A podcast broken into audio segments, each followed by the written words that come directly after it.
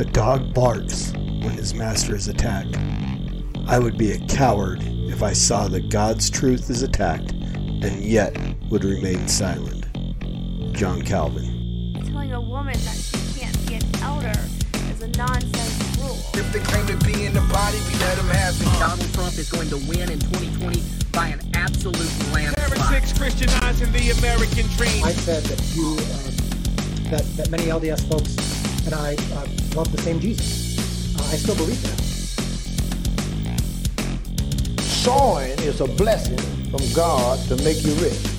Treating Jesus like a lottery ticket. The Lord spoke to my heart. Then very few times I've ever heard God be this articulate with me. And I'm telling you word for word, these words came into my heart. I'm not asking you with I'm asking you to brush your hair. Rebuke them sharply. That's what God commanded.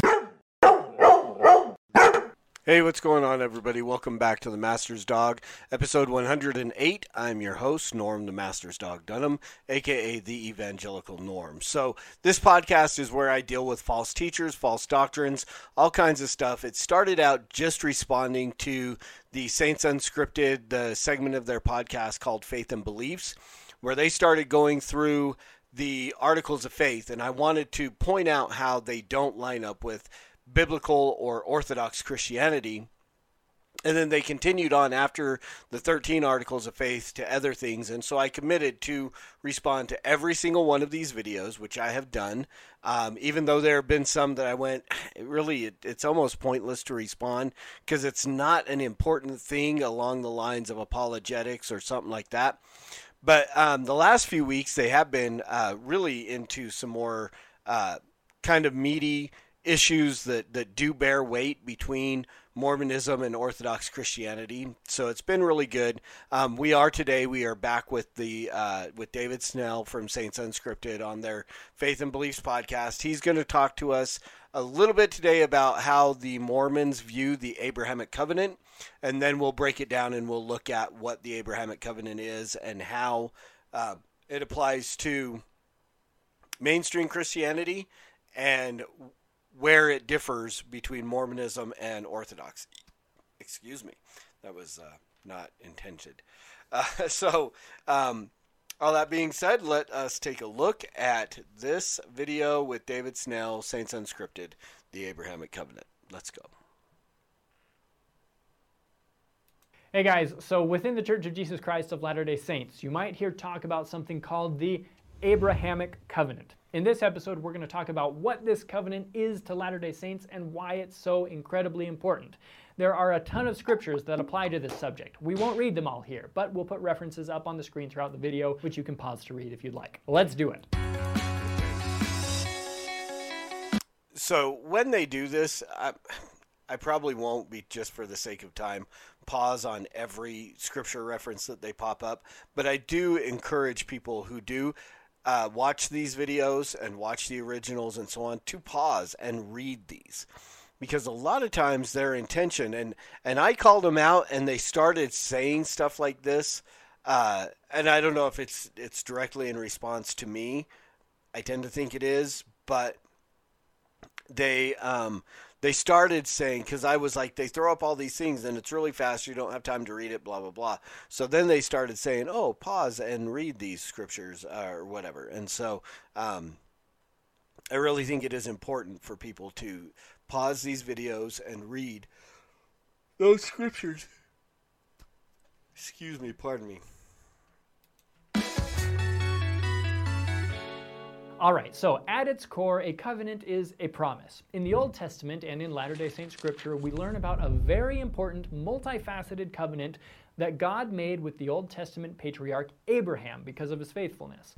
Okay, so now again, he's showing scripture from the book of Abraham, which is Mormon scriptures, the Pearl of Great Price, which has basically been proven to be false. I mean, this is all, none of this was written by Abraham's hand. None of this is, I mean, it's all comes from a, a book of funerals that Joseph Smith found on an Egyptian mummy and then tried to pass this off as scripture that he had translated and and now over the years they've come up with all kinds of things to go well it's not really it was the inspiration for, but not literally the translation of.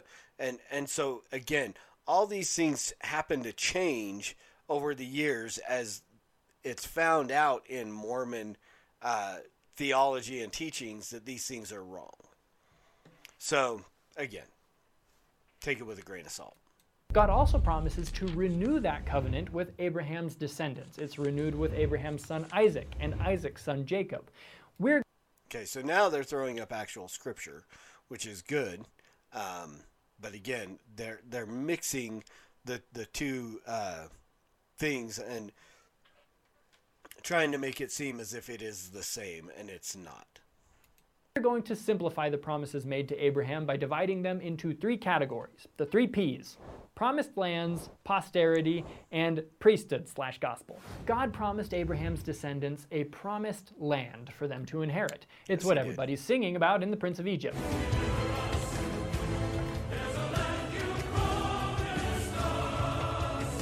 Following this covenant pattern, at different times, God has also promised different lands to different peoples.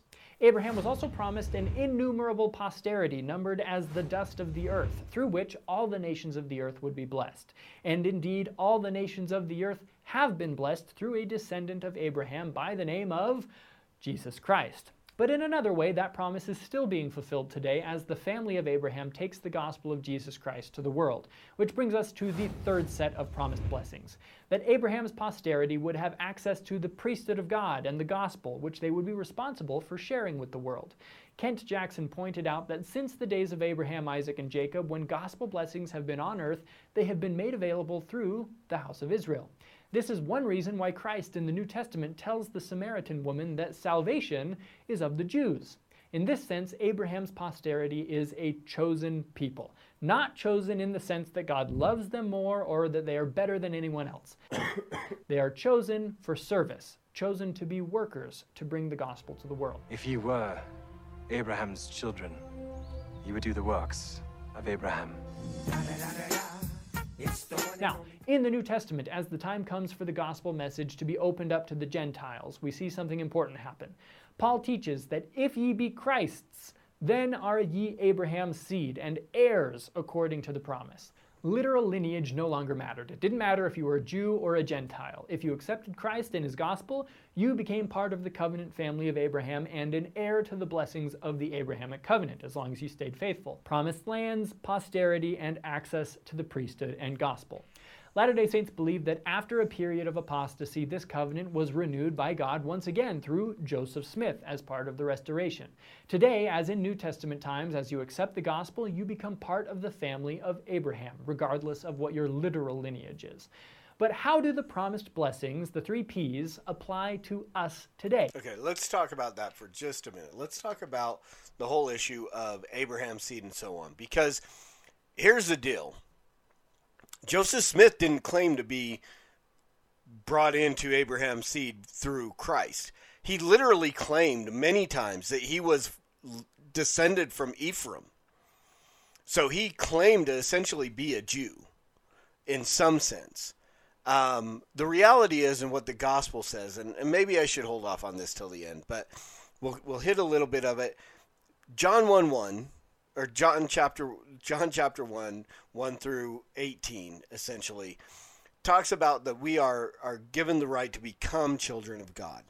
We see in other places where it talks about we are adopted in, we are grafted in, all these things through Christ, which one defeats the LDS argument that we're all related through through spiritual parents because then we don't need to be adopted in which Christ or Paul tells us we are we are adopted. We are given we cry abba father by the spirit of adoption by which we cry abba father. Um, so again this whole issue of of promised land and posterity this is actually yes this is part of the abrahamic covenant. This priesthood thing that they're adding in has nothing to do with abraham's covenant. And and we'll talk about that when he's done I thought you'd never ask. Anciently, Israel was promised that they would inherit Canaan as a promised land. Today, one way we can think about this is that each of us are promised the opportunity to inherit the celestial kingdom of God after this life as our promised land. Concerning posterity, we read in the Doctrine and Covenants Abraham received promises. Okay. The Abrahamic covenant, as far as the land of Canaan, that is for Israel, that is for Abraham's, we are grafted in through the gospel, through Christ by adoption and so on. But it, it doesn't, I mean, to equate that to a celestial kingdom, one of which scripturally does not hold up the way that the Mormons describe the celestial kingdom especially when you get to the whole issue of exaltation and becoming a god, which is heretical, blasphemous. There is no God beside him, neither will uh, there's no God before him, there's no God beside him, and neither will there be any God formed after him. God is God and has been from eternity to eternity. So to, to put this in as, as like an issue of the celestial kingdom, and then this, the, the whole posterity thing, I can only imagine this is going to get worse. Concerning his seed, both in the world and out of the world, should they continue as innumerable as the stars. This promise is yours also, because ye are of Abraham. In other words, you're promised an eternal family, following the pattern of God's family. And of course, we believe that within our faith is found the third P, the priest. Okay, so again, he kind of skimmed over that, but this whole issue of eternal families, sealing in the temple, blah, blah, blah. Again, because even if I were sealed to my family, which I was not, praise God, um, not that it means anything anyway, but so let, us take my sister's family, right? Let's let's just take my my active LDS family and their so my sister and her husband, they're sealed. They're sealed to all their kids. Now, are they going to live together forever? No, because her son is going to be sealed to his wife and his kids, and they're going to be gods over their planet. So again, it's you're not sealed to your your earthly children. You're apparently only. I mean, I don't. It's so hard. It's so confusing. But then you have to have all these spiritual children for eternity, while your earthly children are off doing their thing and doing the same thing and doing the same thing. And there, there's this endless cacophony of gods. This, this, uh, you know, it, it's just, it, it, it. When you stop and think about it, they're literally calling God a liar because they're saying that they're all these people who who live worthy LDS lives are going to go on to become gods. So when God says no god was formed before me, neither shall there be after me, they're literally saying you are a liar.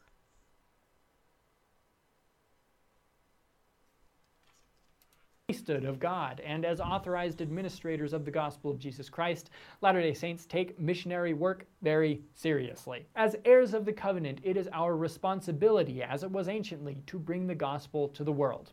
Elder Bruce R. McConkie said it well. What then is the Abrahamic covenant? It is that Abraham and his seed. okay, so here's the other. Here's another thing that, that just boggles me about this video.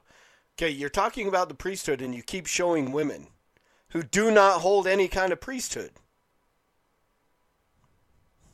including those adopted into his family, shall have all of the blessings of the gospel, of the priesthood, and of eternal life. The Abrahamic covenant is the glue that binds the gospel story together. It surrounds no. us, penetrates us, it binds the galaxy together. The first book of the Old Testament establishes the Abrahamic covenant. The first verse of the first book of the New Testament ties Jesus Christ to Abraham. The title page of the Book of Mormon explains that one of the purposes of the book is to show unto the remnant of the house of Israel what great things the Lord hath done for their. And it also, at one point in time, said that the primary ancestors of the Native Americans were Israelites, and then they had to change it because the science showed that they were wrong to something to the point of that they were among the ancestors, which is really not true either. So let's not worry about what the title page of the Book of Mormon says because it's already been proven because of changes and so on to be false. their fathers, and that they may know the covenants of the Lord. Joseph Smith's first recorded revelation from the September 1823 visit of the angel Moroni references the Abrahamic covenant. I will reveal unto you the priesthood by the hand of Elijah the prophet, and he shall plant in the hearts of the children the promises made to the fathers. Now, as important as the contents of the Abrahamic covenant are, there's something else really important going on here. This isn't so much a covenant Abraham is making with God as it is a covenant God is making with Abraham. God puts himself under covenant to make these blessings available to us. And the scriptures are full of stories about how God is faithful to that promise. The story of Abraham almost sacrificing Isaac is not just meant to be a story about Abraham's faithfulness, it's a story about God's faithfulness to the covenant he made with Abraham. God promised Abraham posterity, and sure enough, God shows that he is trustworthy. Come what may, you can count on the God of Abraham, Isaac, and Jacob. If you want to learn more, or if you want to see other ways these promises have been, are being, or will Hey guys, so within the Church of Jesus Christ of Latter day Saints. Did not mean to do that. Didn't want to start the whole thing over. Just wanted to change over cameras. Uh, so, Wusa. All this being said, the Abrahamic covenant was a covenant absolutely made between God and Abraham, and God was the only person who put himself under the covenant. He caused Abraham to fall asleep while God made the covenant. He passed among the pieces of the animals and so on, and he said, This is all me, Abraham. I'm doing all this for you. It's the same as what Christ did for us on the cross. And again, Mormons miss this because they, they have a gospel of works. You have to do certain things in order to be worthy to get to the, the celestial kingdom and gain exaltation and live with God and blah, blah, blah. But Jesus said, "It's all my work. I'm doing this covenant. I am I am shedding my blood. I'm not requiring anything from you but repentance, which is a gift from God, and faith, which is a gift from God. So it's none of our works. Repentance and faith isn't even on us. It's it's God giving those things to us. And so to see this Abrahamic covenant, and then when we get to the whole point of, of priesthood, you know, they say that the priesthood comes from the Abrahamic covenant, but they have two priesthoods in in Mormonism. They have the Melchizedek priesthood, which did not have anything to do with Abraham. Melchizedek was completely different. Abraham actually paid tithes to Melchizedek. So, how does that priesthood come through Abraham when Abraham never held it? There are only two priests Uh, after the order of Melchizedek that are mentioned in the Bible because it's a, a priesthood that cannot be transferred. Melchizedek is likely a Christophany, an appearance of Christ before the incarnation, and Christ is the only Melchizedek priest. He is the king of Salem, the prince of peace, the, the, the king of kings. This is who Christ is. He is the only Melchizedek priest. It doesn't come through Abraham. And then the Aaronic priesthood that did come through Abraham's line was only for the Levites. So any Mormon who claims to hold the Aaronic or Levitical priesthood literally would have to prove their descendant from Levi because that is the way the priesthood is laid out. And then later in the new testament it says that that that is done away with that priesthood that that did all the sacrifices and so on the work in the temple because Christ made the sacrifice once for all. So the gospel of Christ negates the need for an, an Aaronic priesthood because he's the only priest after the order of Melchizedek so to, to claim that this priesthood comes through the, the, the Abrahamic covenant is garbage and it's not biblical in any way, shape, or form. So there you go. I got got a little heated there when the whole issue of of man becoming God. It just it, it frustrates me because it literally is. As I and just kind of backtrack for a minute, it literally is calling God a liar to say that we will do these things and to say you know that we do these works and blah blah blah you know you're literally calling scripture a lie when paul says we are saved by grace uh, through faith that not of works so that no man can boast but these guys are going well we do this this and this so we can attain this and they're literally boasting about it They become those who boast about the works that they've done to achieve godhood. Really? I mean, Joseph Smith, if you read, I'm pretty sure it was the King Follett Discourse, where he was the one that said, I have more to brag, boast about than any man, even Jesus. These are the words of Joseph Smith. How people can look at the history of Mormonism and the current teachings and even everything about the uh, exaltation and celestial kingdom and so on and not recognize how it literally blasphemes the Bible and the Word of God. I mean, we can't blaspheme the Bible, but it is the Word of God. So it, it makes blasphemous claims contrary to what the Word of God says. If you can't see that, if you can't get that, all I can do is pray that the Holy Spirit will will do what he did for me and the hundreds of friends and people that I know who left Mormonism because they recognize the truth. And the only way we can get that to other people, other people who need to do that, is as always, we need to preach the gospel at all times. We need to use words because they're absolutely necessary. And until next time, Soli Deo Gloria.